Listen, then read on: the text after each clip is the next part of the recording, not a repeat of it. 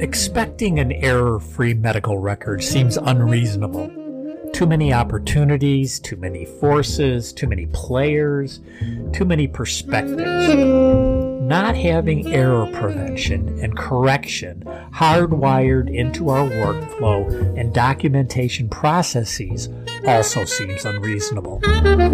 Last week we spoke with Virginia Lorenzi about technical solutions to correcting errors in medical documentation. Virginia talked about information system solutions to aid human problems and solutions and understanding the different type of errors. This week I read an article in the Washington Post about mining records for outdated data to enhance billing. Another level of error. As with any concerns, the more you discover, the less you know. I do know that the end point is best health. Going upstream, best health includes community and personal habits, which comprise care, treatment, and policy decisions. Upstream from that is analysis and interpretation of data, and at the source is the data itself.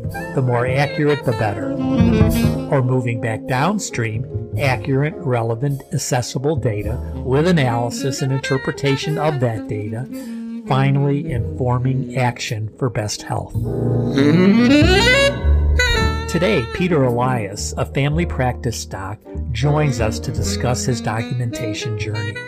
Peter is retired from active primary care after 38 years as a family physician in Maine. We met at the Society for Participatory Medicine, working on several projects together.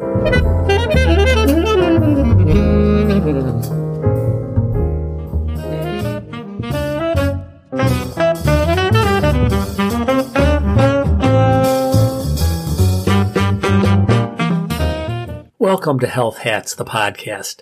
I'm Danny Van Leeuwen, a two legged cisgender old white man of privilege who knows a little about a lot of healthcare and a lot about very little. We will listen and learn about what it takes to adjust to life's realities in the awesome circus of healthcare. Let's make some sense of all of this.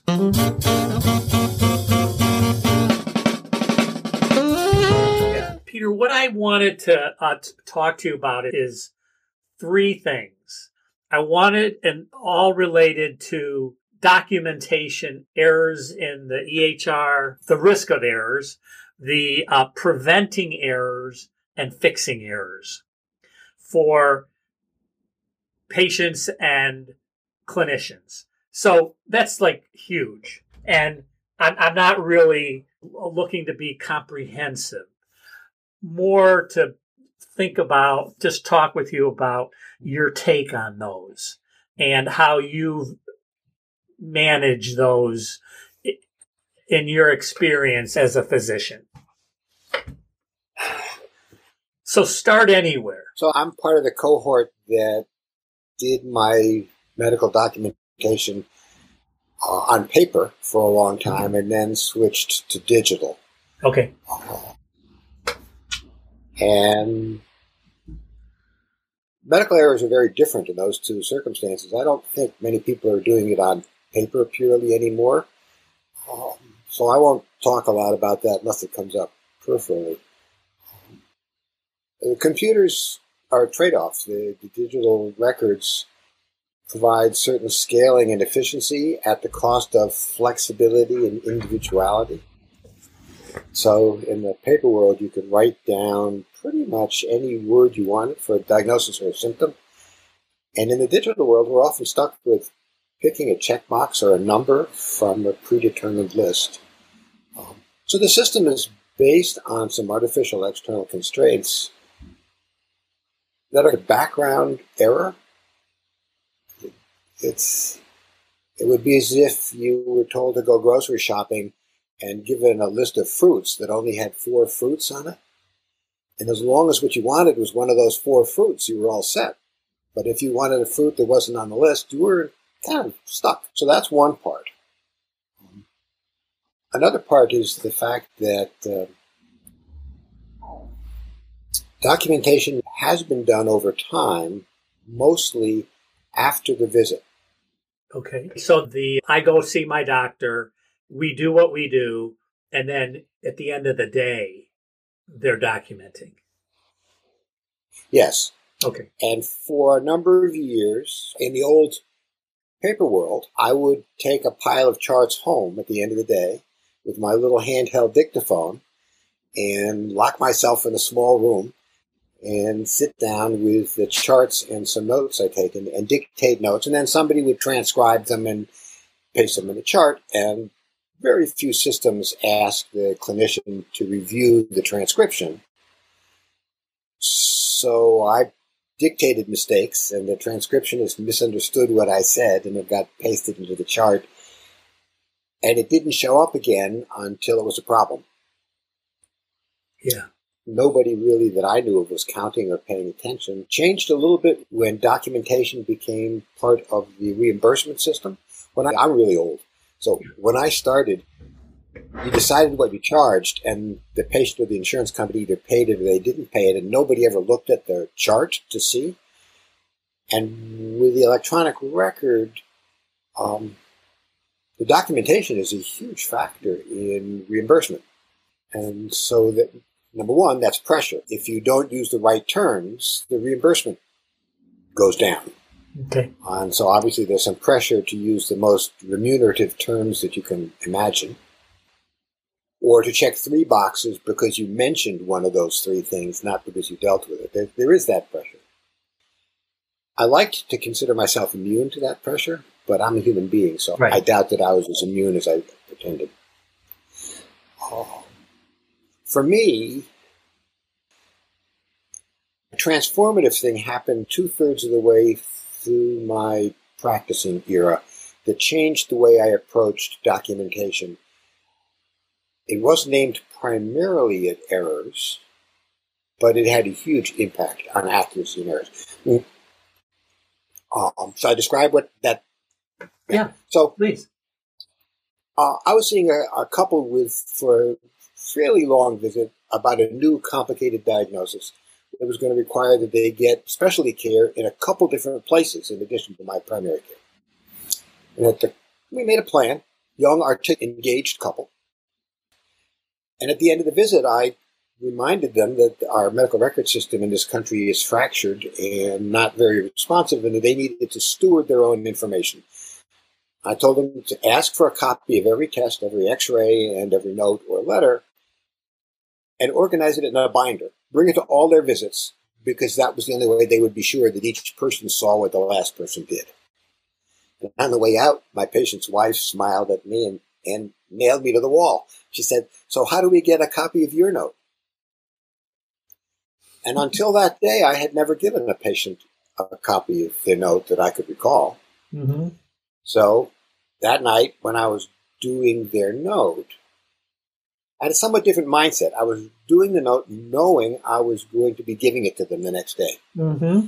And I realized that my usual phrasing, the way I usually did the note, it was my note about my visit. It was entirely my perspective on the interaction. And to the extent that the patient appeared in the note, it was always third person. The patient says, the patient denies, uh, the patient exhibits, the, the, all these medical phrases that clinicians are so fond of using. And I was uncomfortable with that, and I wrote that note differently. I used we a lot. We decided to do this, we decided this was important, and that felt different. And I resolved, I, I thought about that, and I resolved to say, okay, I'm going to try to write my notes as if the patient is going to look at them. Mm-hmm. Of course, as if is one of those powerful phrases. You Mhm. can do anything with as if. Mm-hmm. And then two other things happened that same week. Two days later, one of my trusted, respected, highly competent colleagues came to me unhappy with the fact that I had seen one of his patients and included in the note a phrase about this patient hasn't had an A1C done in nine months, which is inconsistent with current best care. And he was justifiably upset that if that note, you know, were looked at by the patient or a litigation attorney, uh, I had dug a hole for him. Mm-hmm. Oh. He wasn't apologizing for not having done the A1C. He just would have liked me to have said, the last A1C was on such and such a date. And then a couple days later, the nurse I worked with, who knew I had given this other couple a copy of the note, asked me to give the note to a patient I was seeing that day. Now, I, Tiffany was a great nurse. I trusted her. We were a great team. And I never brushed her suggestions aside, but I did. That I said, well, I give it to them. Don't I have to give it to everybody? And she looked at me. She said, "Well," and that kind of tipped me over the edge. So yeah. I hmm. decided I was going to try to give my notes to everybody, and I had to change my workflow. I, when I've talked about this, it wasn't done overnight. It didn't mean that the next day was fixed. But by a year later, I was giving pretty much every patient a copy of their note at the end of the visit. I, you know, would get printed at the front desk, and the front desk would give it to them. Mm-hmm. And as I said, I, I didn't do that primarily for accuracy. One big thing happened. In order to give them the note, I had to do it during the visit. In order to document during the visit and still maintain contact with the patient, I didn't feel comfortable turning away from the patient and typing and then turning back to the patient and then turning away and turning back. So I had the patient sit next to me and said, okay, let's document today's visit together. Mm-hmm. So they were seeing what I typed and I could check with them. And I meant that I had to say out loud what I was typing, which meant I explained a boatload more stuff to the patient that I might not otherwise, the stuff in my head, doctor right. talk. Yeah. And one of my fears going into this was that it would freak patients out if they knew I was ordering a test because I wanted to make sure such and such wasn't happening. Mm-hmm. In fact, they were generally relieved that I was thinking about things like that and doing tests to make sure such and such wasn't happening. That, mm-hmm. they were already worried about more things than I was. Mm-hmm. Right. So I quickly discovered that I wasn't alarming patients by thinking out loud. I was reassuring them. That was a surprise. Mm-hmm. I thought I was doing them a favor by being private with my thoughts, and discovered that level of transparency was actually a tool. Yeah. When we came to doing the assessment and the plan, especially the plan, we would generate a list and I could say to them, so which parts of this plan look like they're going to be a challenge? Is there anything we need to talk about or problem solve? So there was a step mm-hmm. That wasn't there when we just talked about it and then I wrote it down in my chart and then tested them and they come back in three months. Well, did you do X, Y, and Z? Because mm-hmm. uh, we now said which of X, Y, and Z are going to be hard and we talked about it. Another thing I learned was that the challenging conversations about things like abuse or drug abuse, uh, domestic abuse, mm-hmm. unsafe environments were easier. I thought they'd be harder, but they were easier because it would come up and I would pause and I'd say to the patient, oh, this is going to be a little hard to write about. So how are we going to write this in a way that both of us understand it and are comfortable with what's written down. And I think that made it a little easier for the patient that distanced them a little bit. Yes. They were talking about it like a screenplay. Yeah, yeah. It was a little easier to talk about it and come up with less emotional terms and descriptive terms. And I got much less pushback having those conversations doing it that way. How interesting. And that was true. I, yeah. Go yeah, ahead. go ahead. So that, that is true with patients with true psychiatric uh, illnesses, you know, delusional disorder and schizophrenia. I had to be overt about which of the things they were talking about I thought were real in my environment and, and which were only real in theirs. And that facilitated our conversations. We yeah. had common ground for discussing these. And errors, you know, errors got filtered out while I was typing. No, it wasn't June, it was July. I just said it was July. Mm-hmm. And they would go home and show it to their spouse or their family or their parent or whatever, who would look at it and say, no, you got it wrong. It wasn't your father who had that. It was your grandfather and stuff. Mm-hmm. And, and, so they would, right. there was a lot of additional information or corrected information.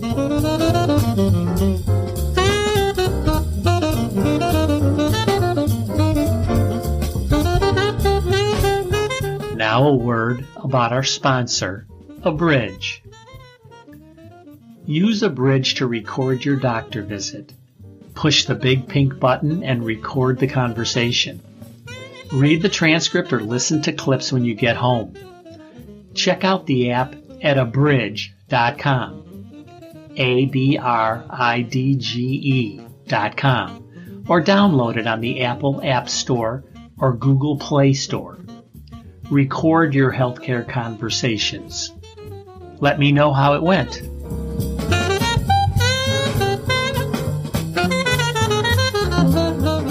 I appreciate uh, several things about what you're saying, but the one that comes to mind right now is that the more people see data and information, the more they can, it feels like it's theirs, the more it's accurate. And the, my my PCP is sometimes she has a who is in the room, somebody I also know and feel comfortable with. And she's typing, she's like looking stuff up when we're having a question, she'll go Google it and make that available for us to see. And we can talk about what I'm really going to do, not just what I got told to do or what did I really what I did. She'll go back and say, she'll help the two of us, my doctor and I, to this is what we said last time. So that's part of it. And so in that, that scenario, errors are correcting and preventing errors are part of the flow, as you were saying. But then there's stuff that has implications that is really hard to fix. Like I have MS. And when I finally got diagnosed with MS, the neurologist said I'd had it for 25 years. And my PCP, every time, like two or three times a year, I have an episode. And since my dad died when he was 45 of his second heart attack, I would get a cardiac workup, which by the time it was done and negative, my episode would be over. And so I have this long history of cardiac disease that was MS. And, and I, I can't, I, every time I go to a different doctor, I have to say, I don't have cardiac disease and they don't really believe me. Um, but I, I, can't get it changed. It's like a problem that can't, uh, that doesn't, can't get off the system. And, and I'm on top of that. And I know that's a problem but it's upsetting. It's just taking more energy. When I go to the doctor, I pick my doctors and they're good doctors and they're collaborative.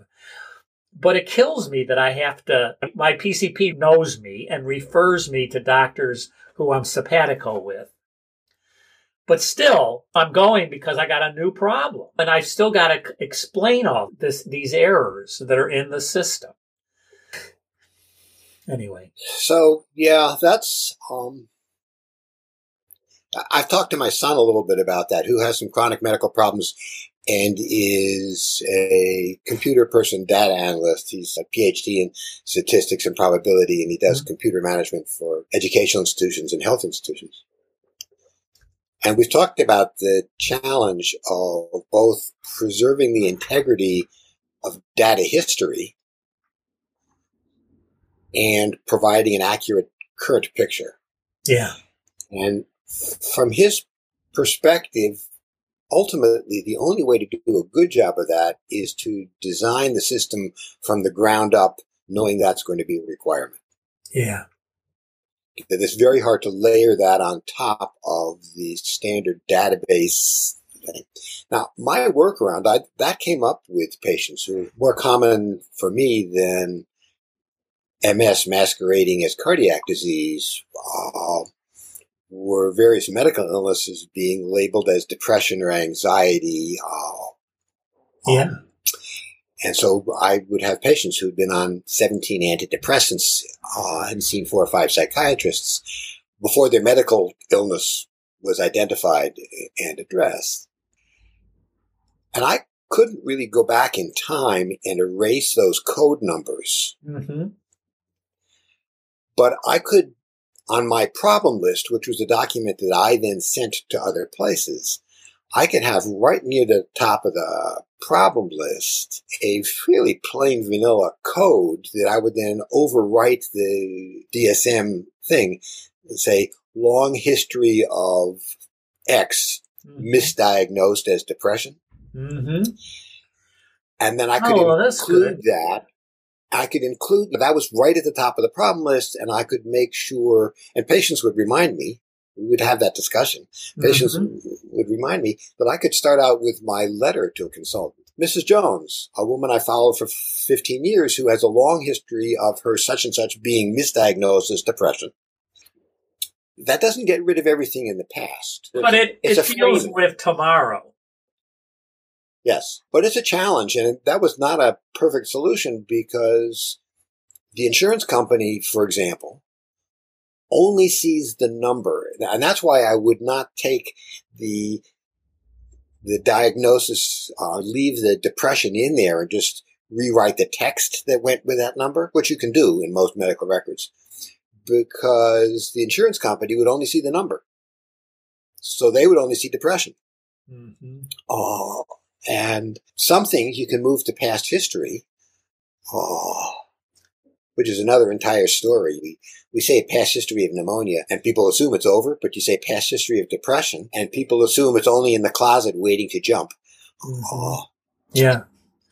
And if you say past history of cancer, that may not be a smart thing to do because we are never really 100% sure in that sort of Right. We say cancer, no evidence of disease as opposed to cured.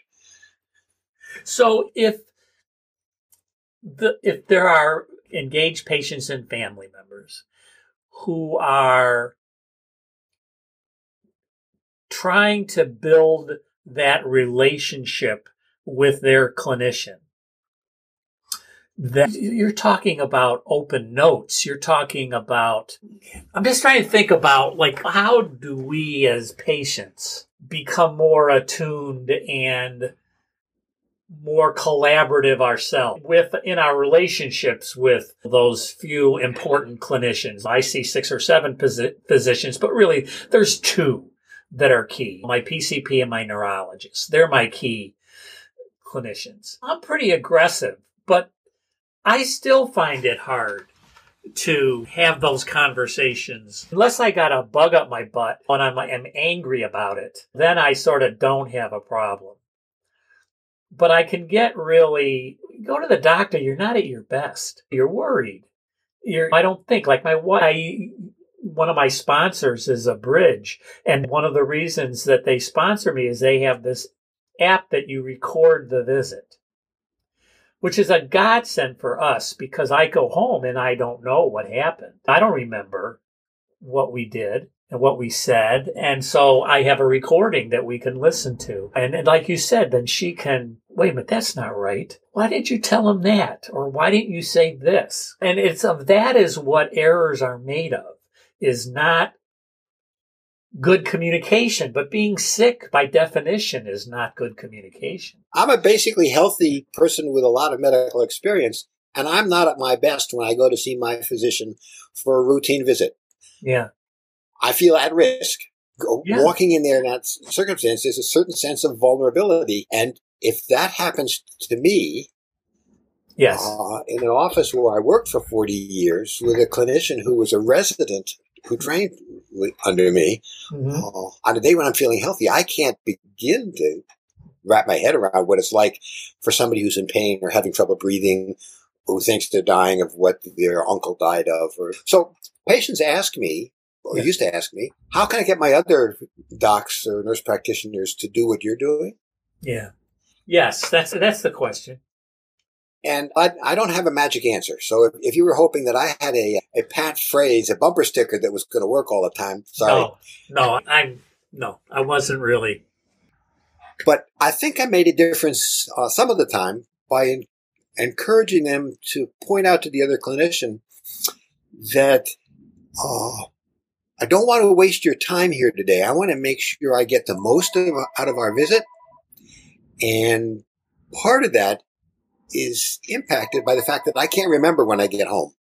Or my wife couldn't join me today and she usually helps me out staying on. To, so it's going to be really useful if I have a copy of the note. And so you're, there's this, this taking responsibility for something that isn't really necessarily saying it's my fault that it isn't working. And I, I'm a little uncomfortable with the patient having to play that game. Yeah.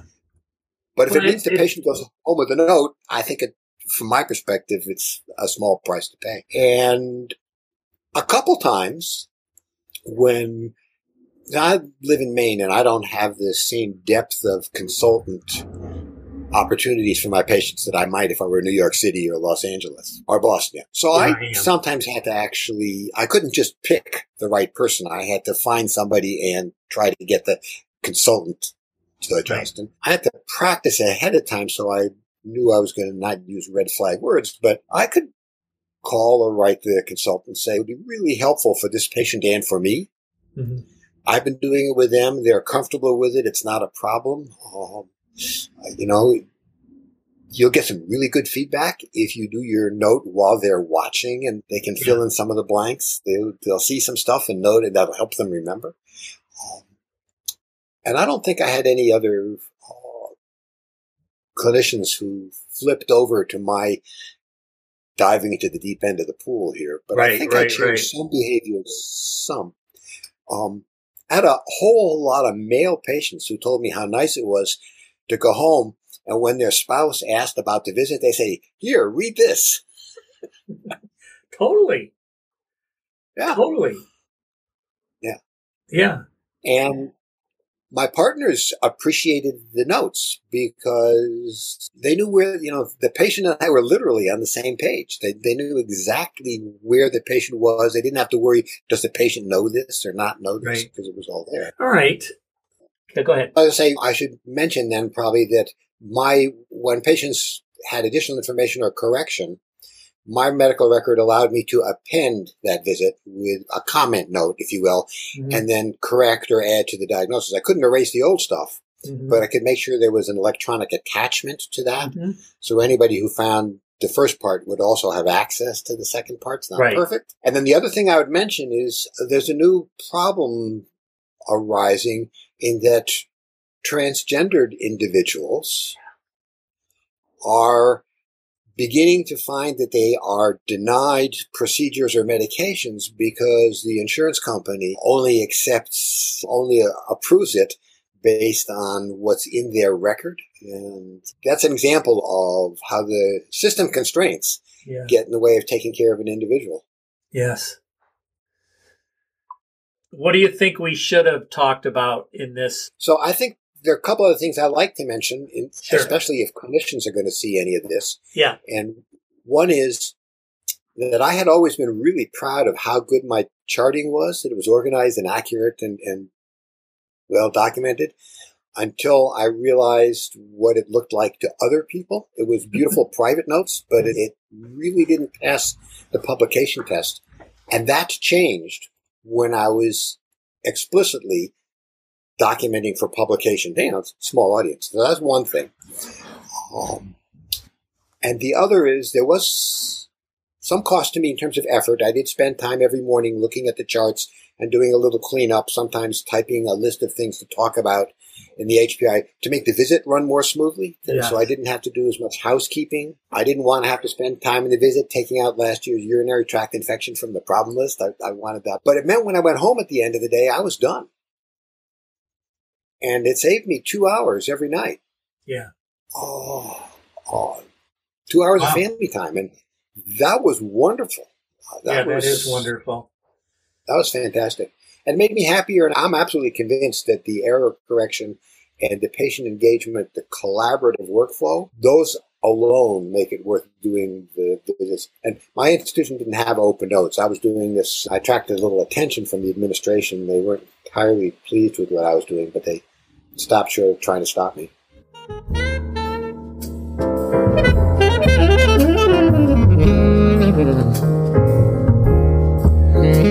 Wouldn't you be delighted to have Dr. Elias as your PCP?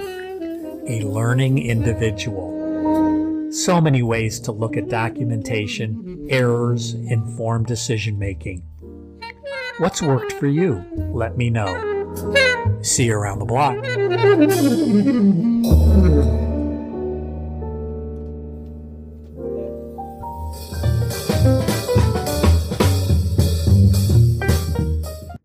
The show notes, previous podcasts, and other resources through my website, www.health-hats.com.